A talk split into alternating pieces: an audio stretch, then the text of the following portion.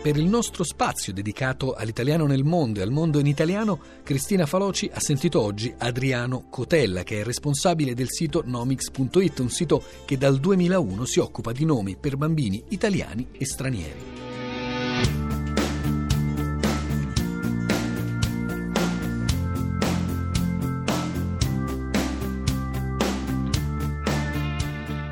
Allora Adriano Cotella, cosa spinge oggi dei genitori a optare per una scelta esotica per il nome di un figlio e quali sono i nomi stranieri più ricorrenti in Italia? Sì, i nomi stranieri per bambini non sono così diffusi in Italia, sono tutti intorno alla centesima posizione o anche oltre. Per quanto riguarda i bimbi, i primi nomi più diffusi sono Thomas, Daniel, Gabriel, Kevin e Samuel mentre invece per le femminucce abbiamo Desiree, Jessica, Emily, Jennifer e Sharon.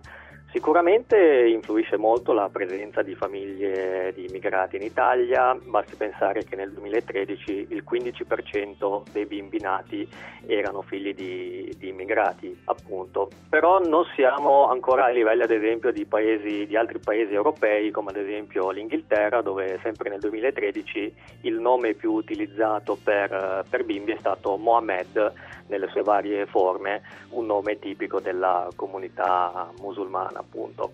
Ehm, c'è da dire che sicuramente l'originalità è uno degli elementi più, più importanti nella scelta di un nome, infatti secondo il nostro sondaggio sul nostro sito con oltre 6.000 votanti circa il 30% dei genitori ritiene un elemento importante, l'originalità del nome, al pari del, del significato e del suono del nome. E questa originalità, quando si dà un nome italiano all'estero, dove viene ricercata? Quali sono i nomi più fortunati e in quale tipologia sociale risultano più diffusi? Sì, diciamo che è difficile parlare di nomi prettamente italiani, nel senso che parecchi nomi che noi utilizziamo normalmente vengono usati anche all'estero nella stessa identica forma.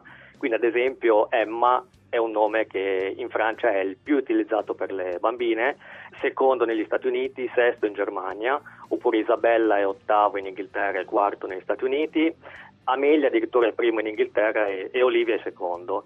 Invece ad esempio per i bambini Enzo è un nome che è al sesto posto in Francia, eh, Mario ottavo in Spagna e Luca è quarto in Germania, però appunto sono tutti nomi che vengono usati già da molto tempo anche in altri paesi nella stessa forma italiana, quindi è difficile parlare di nomi prettamente italiani in questo caso. Cotella, Nomics, il primo sito italiano dedicato ai nomi, è una fonte inesauribile di notizie e curiosità. Da quando siete nati una quindicina di anni fa, in base al vostro osservatorio, com'è cambiato il panorama onomastico? Diciamo che in Italia siamo molto tradizionalisti in tema di, di nomi per bambini. Eh, ad esempio, molto velocemente l'ultima classifica, le prime cinque posizioni sono Francesco, Alessandro, Andrea, Lorenzo e Mattia e per le femminucce Sofia, Giulia, Aurora, Emma e Giorgia eh, come si può vedere nomi molto tradizionali e in generale la, la, classifica dei primi 30 nomi è cambiata molto poco in questi ultimi 15 anni, quindi ci sono state molte poche eh, novità, eh, soprattutto nelle prime posizioni, perché in questo senso i genitori italiani sono ancora molto tradizionalisti, molto legati comunque ai nomi di tradizione cattolica.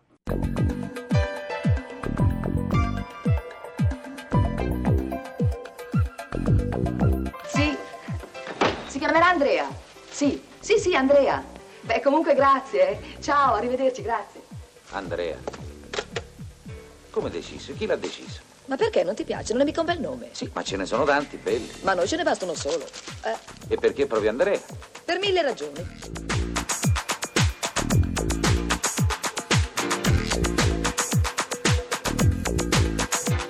Adriano Cotella, sul vostro sito ho letto la notizia che una società svizzera si è messa sul mercato per proporre di coniare dei nomi assolutamente originali. Il costo, se non sbaglio, circa 23.000 euro. Ecco, a parte questi casi un po' estremi, quali sono i nomi più bizzarri che le è capitato di incontrare? Mi viene in mente di aver letto Nutella, ad esempio.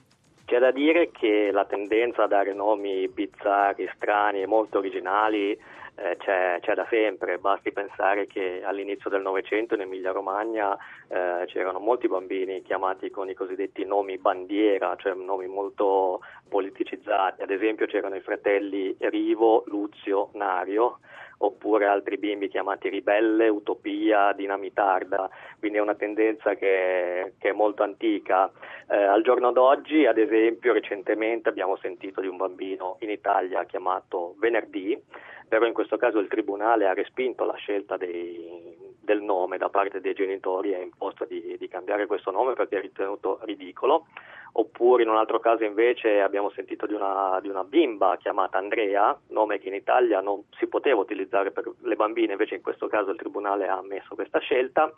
Andando invece all'estero, negli Stati Uniti, che è un po' la patria dei nomi, dei nomi strani, abbiamo negli ultimi anni oltre 300 bimbe chiamate ABCDE, quindi con le prime 5 lettere dell'alfabeto, oppure oltre 100 bambine chiamate Calesi, come uno dei personaggi del romanzo fantasy Il trono di spade. Quindi come si può vedere è una tendenza che c'è sempre stata, ma è che comunque ristretta, quindi si contano relativamente pochi casi che però fanno notizia. Per finire allora Cotella mi veniva in mente proprio dalle sue parole un'altra curiosità. Che ruolo ha lo Stato in certi casi per frenare alcune tendenze un po' eccessive? Mi viene in mente un caso dalla Puglia in cui un genitore voleva chiamare il figlio Juventus e diciamo eh, lì al registro dell'anagrafe la persona incaricata si è rifiutata trattandosi di un maschio e quindi poi sono arrivati al compromesso di chiamarlo Tevez. Ecco, non so se sono dei casi più da leggenda metropolitana. Che esperienza ha lei di questo? Ci sono sicuramente dei casi simili, eh, sono appunto molto rari. Però comunque in Italia esiste proprio una legge che stabilisce che il nome per il bambino non debba essere ridicolo o vergognoso. Quindi in questo caso l'ufficiale dell'anagrafe può comunque comunicare se un nome eh, diciamo, non segue le, le, regole e poi sarà quindi il tribunale a decidere se questo nome può essere utilizzato o meno.